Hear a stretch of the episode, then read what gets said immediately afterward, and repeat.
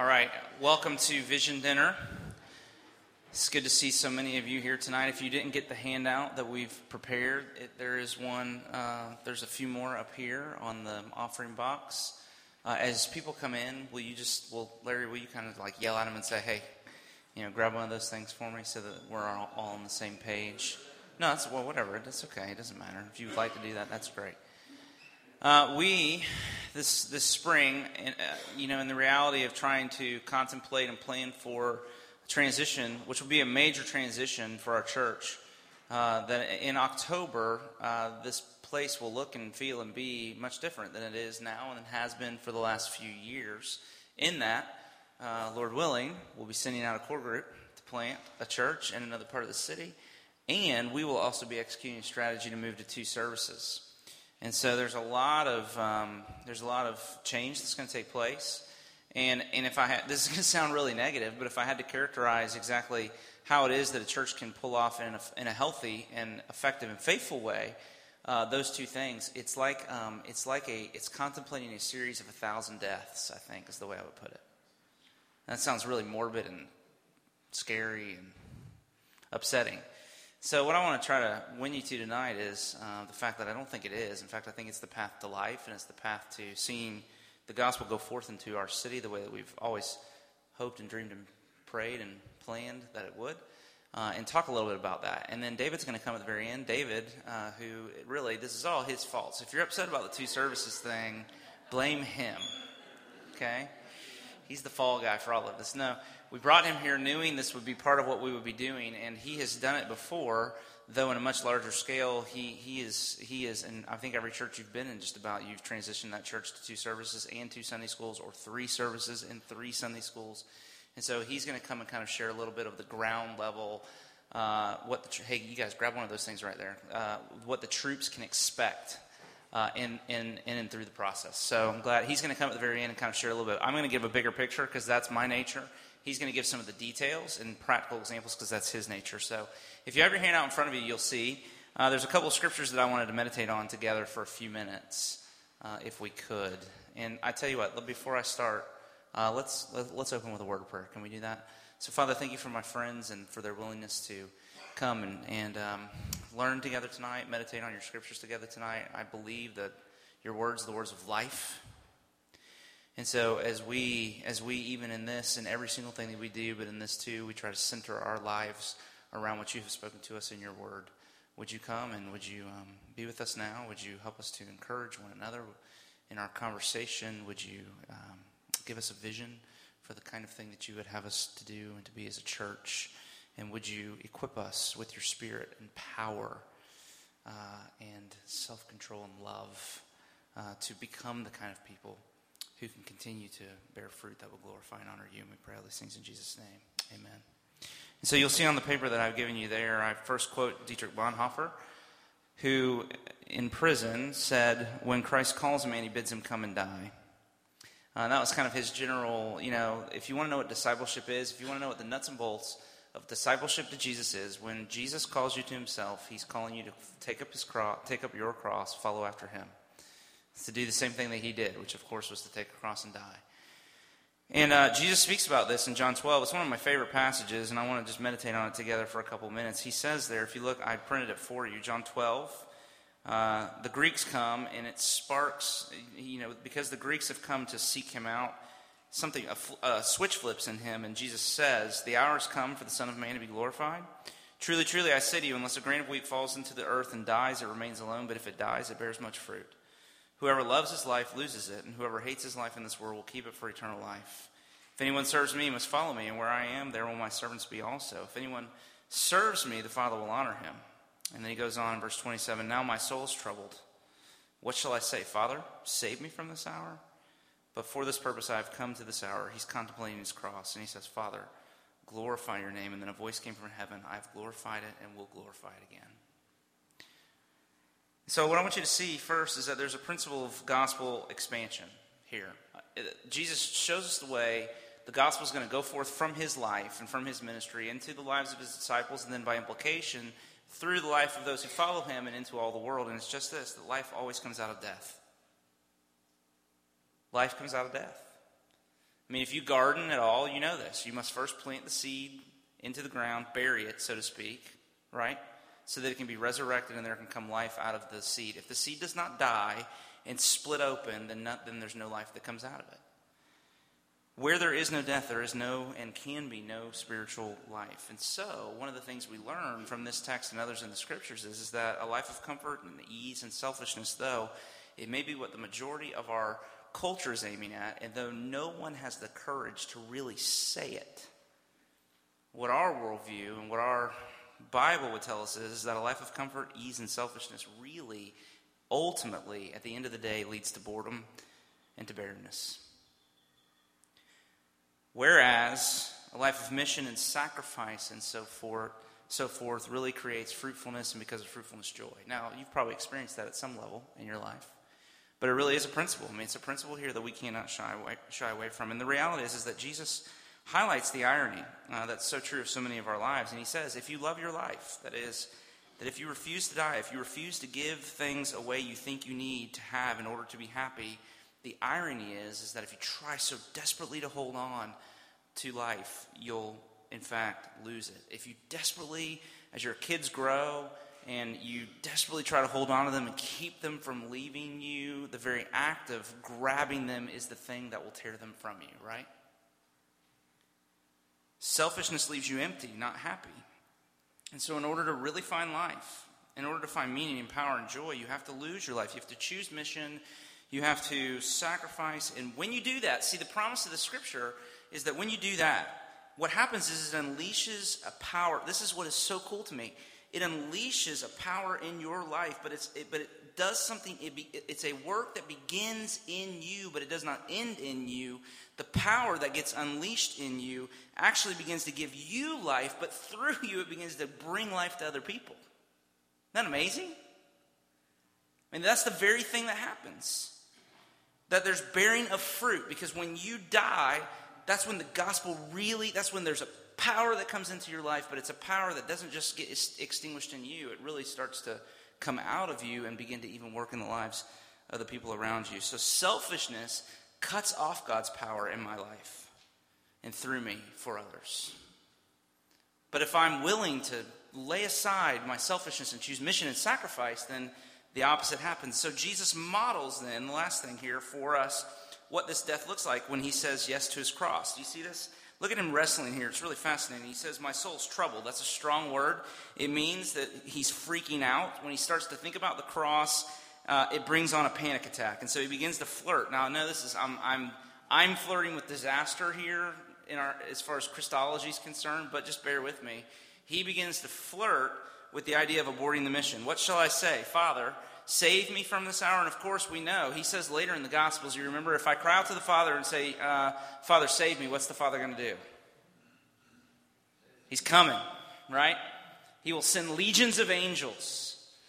Right, and I picture the I picture the armies of heaven just waiting, like standing at the ready, waiting for word from the Son to come and rescue him. And, and his heart goes there in this moment. Father, what shall I say? Father, save me for this hour and save me from this hour. And for a moment, he allows himself to think about not dying. And then he does an amazing thing. He begins to talk to his heart. And I like the NIV. In the NIV, in the NIV it says, No. no. It was for this very reason that I came to this hour. Father, glorify your name. And so there's this emphatic, what shall I do? Shall I say, Father, save me from this hour? No. It's this emphatic, thunderous no. And Jesus models for us here. He says no to his own desire. He says no to his own comfort. He says no to his own, you know, life and chooses to live for the Father's glory. And that's the choice in a big picture of even what we're facing here with these two services. It's a choice that is in every moment of every day throughout the next 25 to 30 to 50 years of our life together as a church that will be before us as well. Will we choose to live for ourselves? Will we choose to live for the sake of the Father's glory? And Jesus says, Father, glorify your name. And I would hope that would be our prayer too.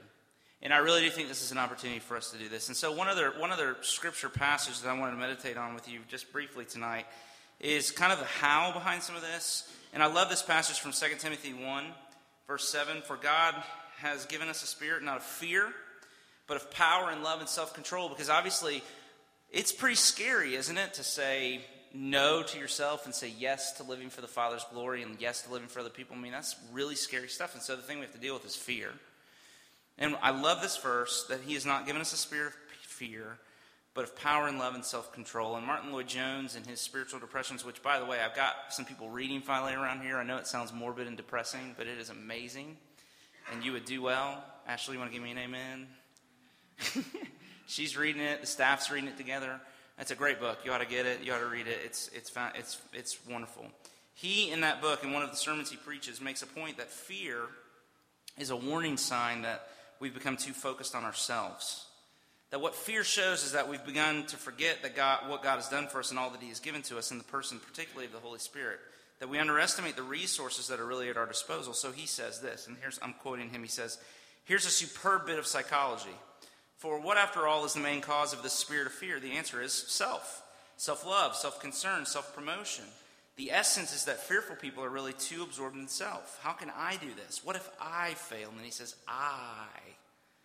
They are constantly turning in upon themselves, looking at themselves, concerned about themselves. Then he goes on there's only one cure for self.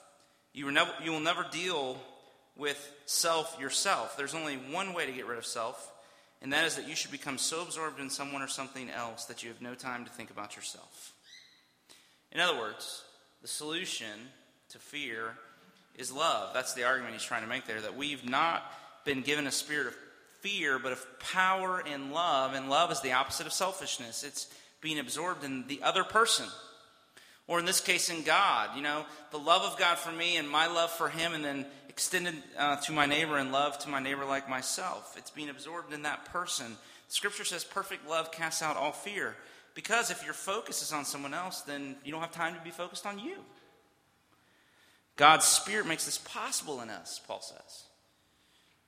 But the question becomes are we focused on ourselves, on our needs, on our wants, our desires, what's comfortable for us, or are we focused on loving God with all of our heart and soul and mind and strength, loving the city that He's called us to, loving the people that He's sent our way? And as I, I, would, I just put a note in here as I've prayed about this, convinced wasn't at first, but I've become convinced that love for God, for the kingdom, for our neighbors compels us to go to two services, and that it would be selfish to refuse to do so. If I thought it was the other way around, I'd be arguing to stay in one service. And yet, the promise there in 2 Timothy is that as we move out in love, that we find a new power for self control, right? It's as you put your heart on other people, not focused on yourself, that you actually find the freedom to say no to your own desires and wants for the sake of serving others, a new joy in dying so that others might have life. Listen, and that's the power of the gospel. Not a spirit of fear, but power, love that leads to self control. See that in that great verse? Isn't that just so practical the way that that all works out? And here's what I want to do. So, does that one make sense? Or thoughts? Let me stop. I mean, because I really do love for these to be kind of like town hall, feel like town hall meetings. So, let me stop. Uh, any questions or thoughts? What do you think about that? Nobody wants to talk? Just me? Y'all don't get tired of just me talking all the time? You don't ever want to talk? Yeah, thanks, Steve. Appreciate it.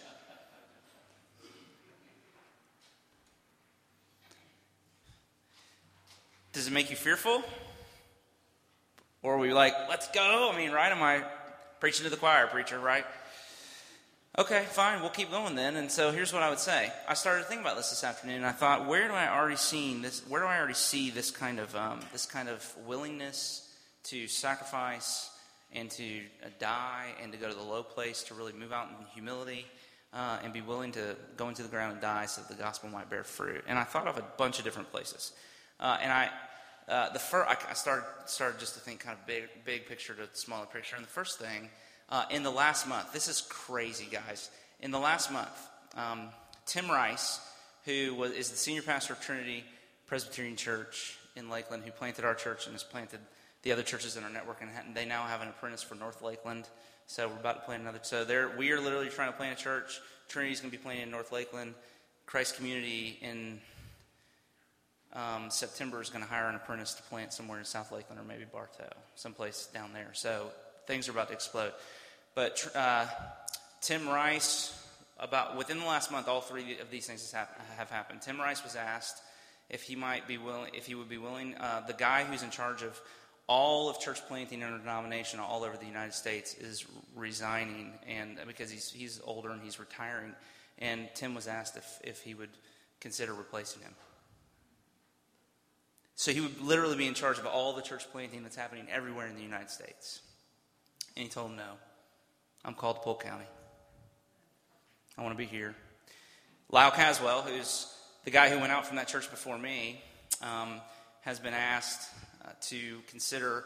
Uh, he, he gets job offers all the time because he's connected like crazy all over the denomination. But in places like Perimeter in Atlanta, which is a huge church, and other places like that, and he constantly has to uh, but he got a friend called and, and kind of leaned into him. He said, "You know what? No, I'm just I'm called to where I am." And then, I mean, all of them in the last in the last month. Uh, two weeks ago, I got asked if I would be willing to submit my name. Uh, Tim Keller's church in New York is looking for a campus pastor, and I was asked if uh, I would submit my name to be one of the campus pastors in New York. Now, if you don't understand, do y'all understand? Right? No, do you understand what that is? But I didn't have to think about that because Ashley wouldn't have let me think about it for one thing. She was like, We're not moving to New York. You're crazy. Right? But it wasn't even a thought. It wasn't even a thought. Um, it wasn't even a thought. Here, right. Right. So, but I, I, say those things to say this: that that really, there really aren't bigger opportunities that could come along for guys in an out of the way place like this than those, and none of us have any thought of going anywhere else. Right? Do you understand what I'm trying to say? I mean, we're sold out to being here. It's a small place. It's not New York. It's not a denominational entity that's doing church planting all over the United States. But we love it here and we think it's what, what God's going to do, you know, is to have us here to do this work. Uh, so I see it there. I see this willingness to kind of put aside larger, you know, larger salaries, bigger works, more f- fame, and those kinds of things from the guys that I love and respect that I'm working with uh, to be here. I see it in the Southwest congregation uh, leadership and core group that's going to go out, and just the willingness to do church. That it's harder to do church planting than it is to come and have everything, you know, to have pews to sit in and not have to put up chairs and have somebody who's organized places for your kids to go. And so I'm excited and thrilled by that. I see it. I see it among our current staff in the way that the way that uh, our staff is really uh, the specialization of the things that are happening and, and guys' willingness to really um, go after the serving of the greater good uh, of what we're trying to accomplish as a church by staying focused on the things that God's called them to. And, and even sometimes it'd be things that they're not super excited about, but they know it's what has to happen so that the work. So I see the spirit of sacrifice and a willingness to serve and not really worry about who gets the credit for what. And, and, and are wanting to, I mean, our st- I, I really think that this, what I would tell you about the, the staff is I really think this staff is committed to, way more committed to making this church great, to making the city great, to making one another great than anybody is having their little thing that they've got going on. That's a blessing.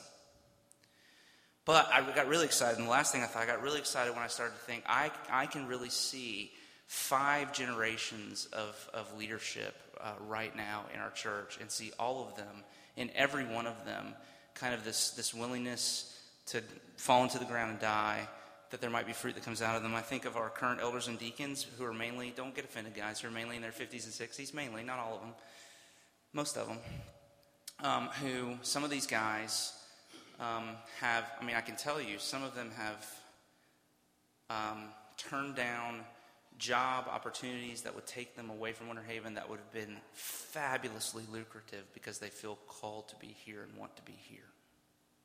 That doesn't happen. Right? I mean, do you realize? I mean, that just doesn't happen. Because they're committed to the vision here and want to be here. And I mean, and they've told me it would be more money, but I can't stand the thought of missing out about on what God's going to do here. And then I think about uh, the new class of officers who are mainly in their 40s, mainly, and about some of them and, and things like, you know, Brad Beatty, not to single him out, but walking away from a job and starting a nonprofit with no um, no assurance of a salary beyond a year and a half or two because he's so desperate to want to see God do something great in the kind of work that he wants to do. And he's not alone in that. The, the guys that are coming on are just, you know, all of them, I see so much of a willingness to really, you know, Brad Copeland going with, I mean, we're going to ordain a guy as an elder and then immediately send him out on a church plant. That's awesome. Then I think about a current and future, a group of current and future community group leaders that are primarily in their 30s. And what I see from these people who are, you know, 30s and late 20s who are running around chasing kids, exhausted, but are like, sign me up, I'll do whatever you guys need for me to do. And they're becoming community group leaders. And, and it's, it's these, I mean, these are the people that I hear about on a daily basis in the church who God is using in amazing ways, who should be frazzled and freaked out and exhausted. And yet they've signed up And, you know, and say, I'll, you know, I want to, I want to do something. And then I think there's this whole group, I think you know, of post college 20 somethings who they all thought, and, and it's funny how in, in our, a lot, there was this whole group of them that thought they were going to seminary and going to become pastors, and now there's a question about that. But what these guys are telling me, these guys have said, instead of just going and getting a job in ministry somewhere, we want to be here. And if it means we got to go to State Farm, and no, Chad, I mean, God bless State Farm. But when you're thinking about, you know, ministry, and I'm called to vocational ministry, but if I've got to go, you know, if I've got to go to the secular world or whatever you want to characterize that, and work somewhere for the sake of being able to be here and be a part of I mean, I just am floored by this. Do you see what I'm saying? And then I think not only of that, but I think of the teenagers and college students. We have college students right now who are going away. And it's we I, I wish we have produced some amazing kids in the last five years or so, and I think we will. But these kids are going away, and they're going to other places around the country, and they're saying, "Oh man, all I can think about is how I can, how quickly I can get back home to be a part of what's going on." Right? You know, who aren't thinking about where, what's the career that I, I mean, literally, I had a conversation with a with a 19 year old, the other 18 year old the other day. I'm not thinking about what career I can do that's going to make me the most money, or I'm just thinking about what can I do that I can bring back to Winter Haven to help with, with the work that we're trying to get accomplished in Winter Haven. That, that just doesn't happen.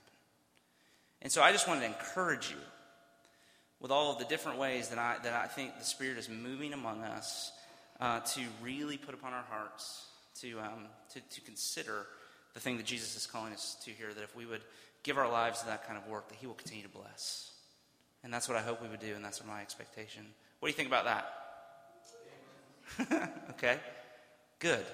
I hope that's encouraging to you. So, what David's going to do, David, you got about five minutes. You said you need five minutes, right? Okay, five or ten, seven, something like that. So come on, and as you, David's going to come and just what what what are even on a even more ground level of what we're trying to start to go into. What does it mean for us to begin to apply some of these things? Um, R.C. Sproul called me and asked if I'd move to Orlando and disciple him. But I said no. As I was thinking back over the different churches that God's allowed me to be part of and in, every time when you get to a place where you have some guys that the Spirit of God has used to lead you to a place that's challenged you to die to your own self and um, it's not your desires and what works best for your family, but what you're willing to lay everything on the line so that a city comes to know, that, that's been the same element in each of those places. And when those people responded, yeah, yes, it's a worthy call. It's not to make the preacher's name great. It's not to, it's not to push anything from there. It's not even to say that this church building is, is great. It's about a God who is, he's worthy. He's, uh, I'm so radically in love with him. The gospel is so changing my life. I find myself on the streets around here, and I really feel bad for people. Um, I feel bad for them if they're not going to church anywhere, so I really want them to come. But, but even if they are going somewhere else, I think, you missed it Sunday. It was like incredible. The Spirit of God did things in that room. You at least ought to listen on the podcast and keep going to your church. Um, so I know some of that's I know some of that's not right, but I know that God's going to do some. So I confessed it, so it's good. I know that God is going to. I've been around these things before, and while I don't have anything to do with that, it really isn't my fault.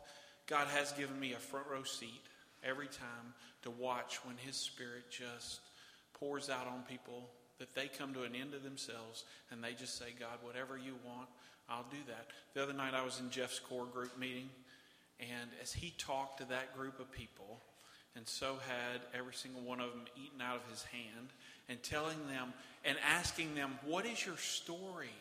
And who are you sharing the gospel with? And who are you talking to about these things? And they're praying for those people. You know, when you start talking about what the Lord is doing in your life, you can't contain that inside the walls of one building. It's going to leak out, and the gospel really will change this whole city. Uh, it's so exciting for me that I am at this point again. Most guys in ministry get to be bungee cord strapped to the outside of the space shuttle one time in their whole life. It's just so much fun. That ride, watching God do things that you know you don't have anything to do with, is more fun than anything in the world. And that rocket ship has multiple engines on it. It's, um, you know, not to go to any of their heads, but it's going to be fun to be around 30 year old little kid Jeff who, because that thing is going to be fun.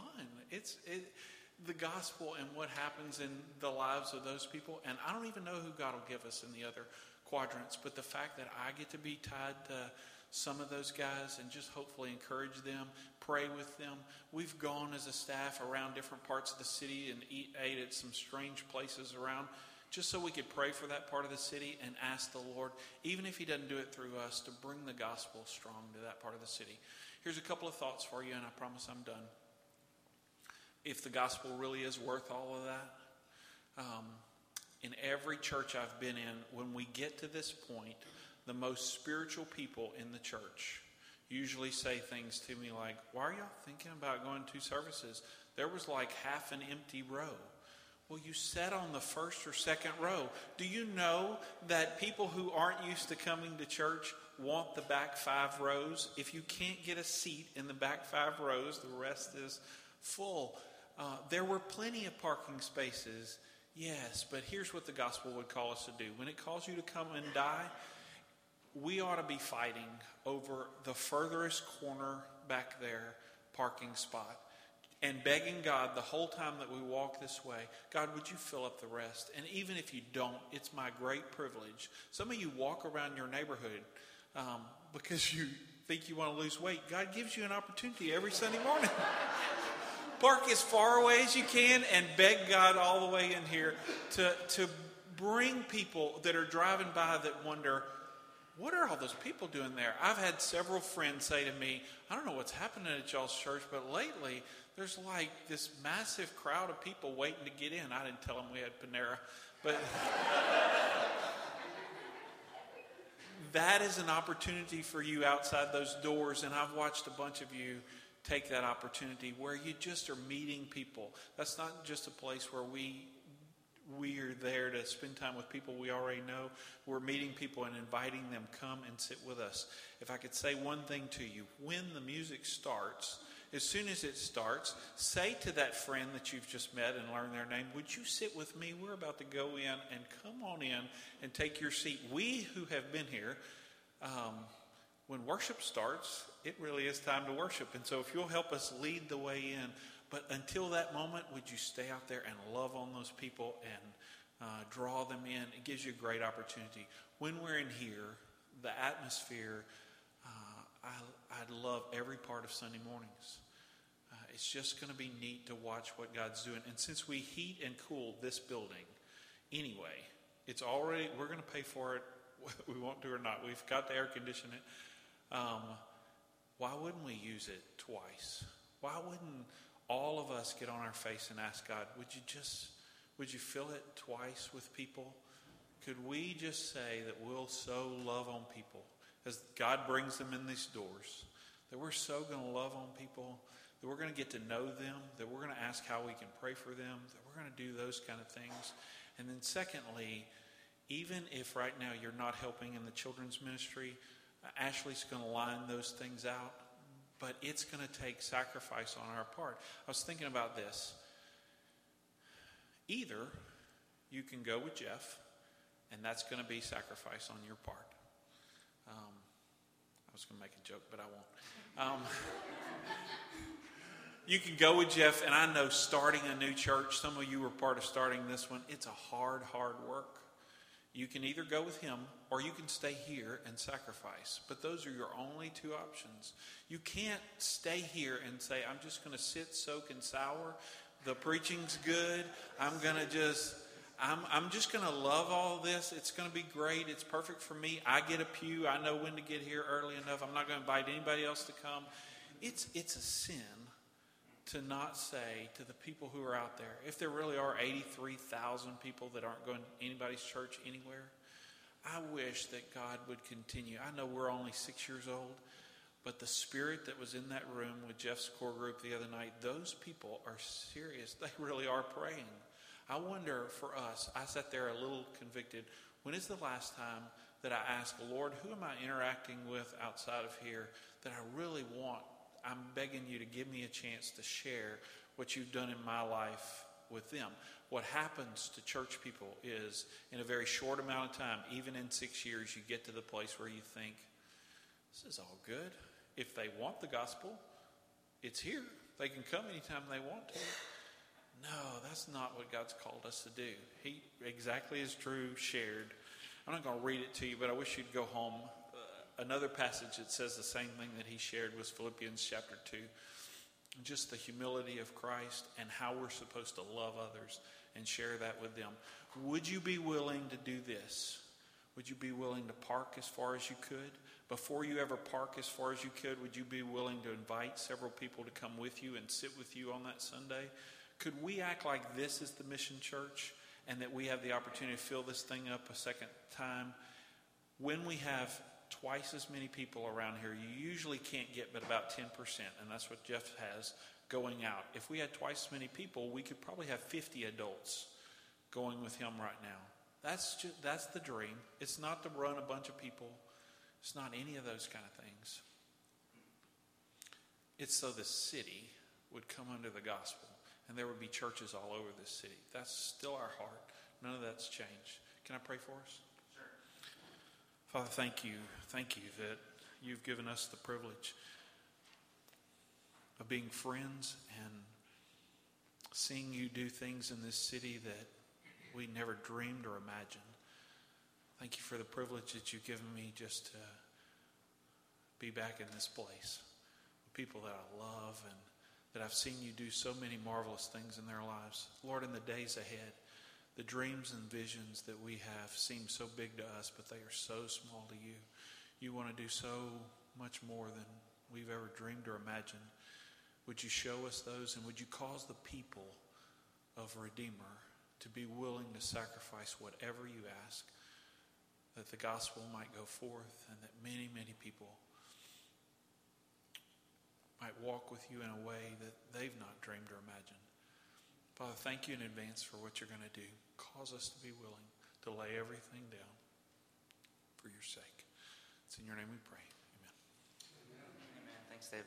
So that you know, and we need to go, know we did have, I mean, this is the burden that the staff feels for this. Is two weeks ago, we did have a family who came. It's not their first time, but they'd only been a few times before. They came late, uh, but but dropped their kids off, walked in, could not find a place to sit in the back or you know somewhere comfortable. Walked right back, picked their kids up, and left. Um, and so that's a burden to us. And so I, I, you know, the, the the call to die is not only to park far away, make Ashley's work as as easy as it, she, it possibly can be by saying yes to whatever she asks you to do. Um, a lot of people think, oh, I'll be a help. I'll sit in the balcony. That doesn't help. If you really want to be a help, come this way. Right? That pew, that pew, that pew, this pew, that pew, and that pew. If we there you go. If we could get people forward, then we'd have more room in the back. And so, just in all those ways, be thoughtful about all, all the very little ways, because I promise you, if there, if we will die a thousand deaths, uh, then then we will bear fruit a hundredfold. Uh, and, and that's our hope and desire for what God would do for us. So keep praying for Jeff and Marissa and their group. Uh, keep praying for us as we contemplate and try to strategize towards this work. But we believe God is uh, abundantly able and willing to do all that we ask and even above that. And so dream big dreams with us. We're excited about what God's doing, okay? So thank you again for being here tonight. Uh, we love you all. Always enjoy this time together, uh, and you're dismissed.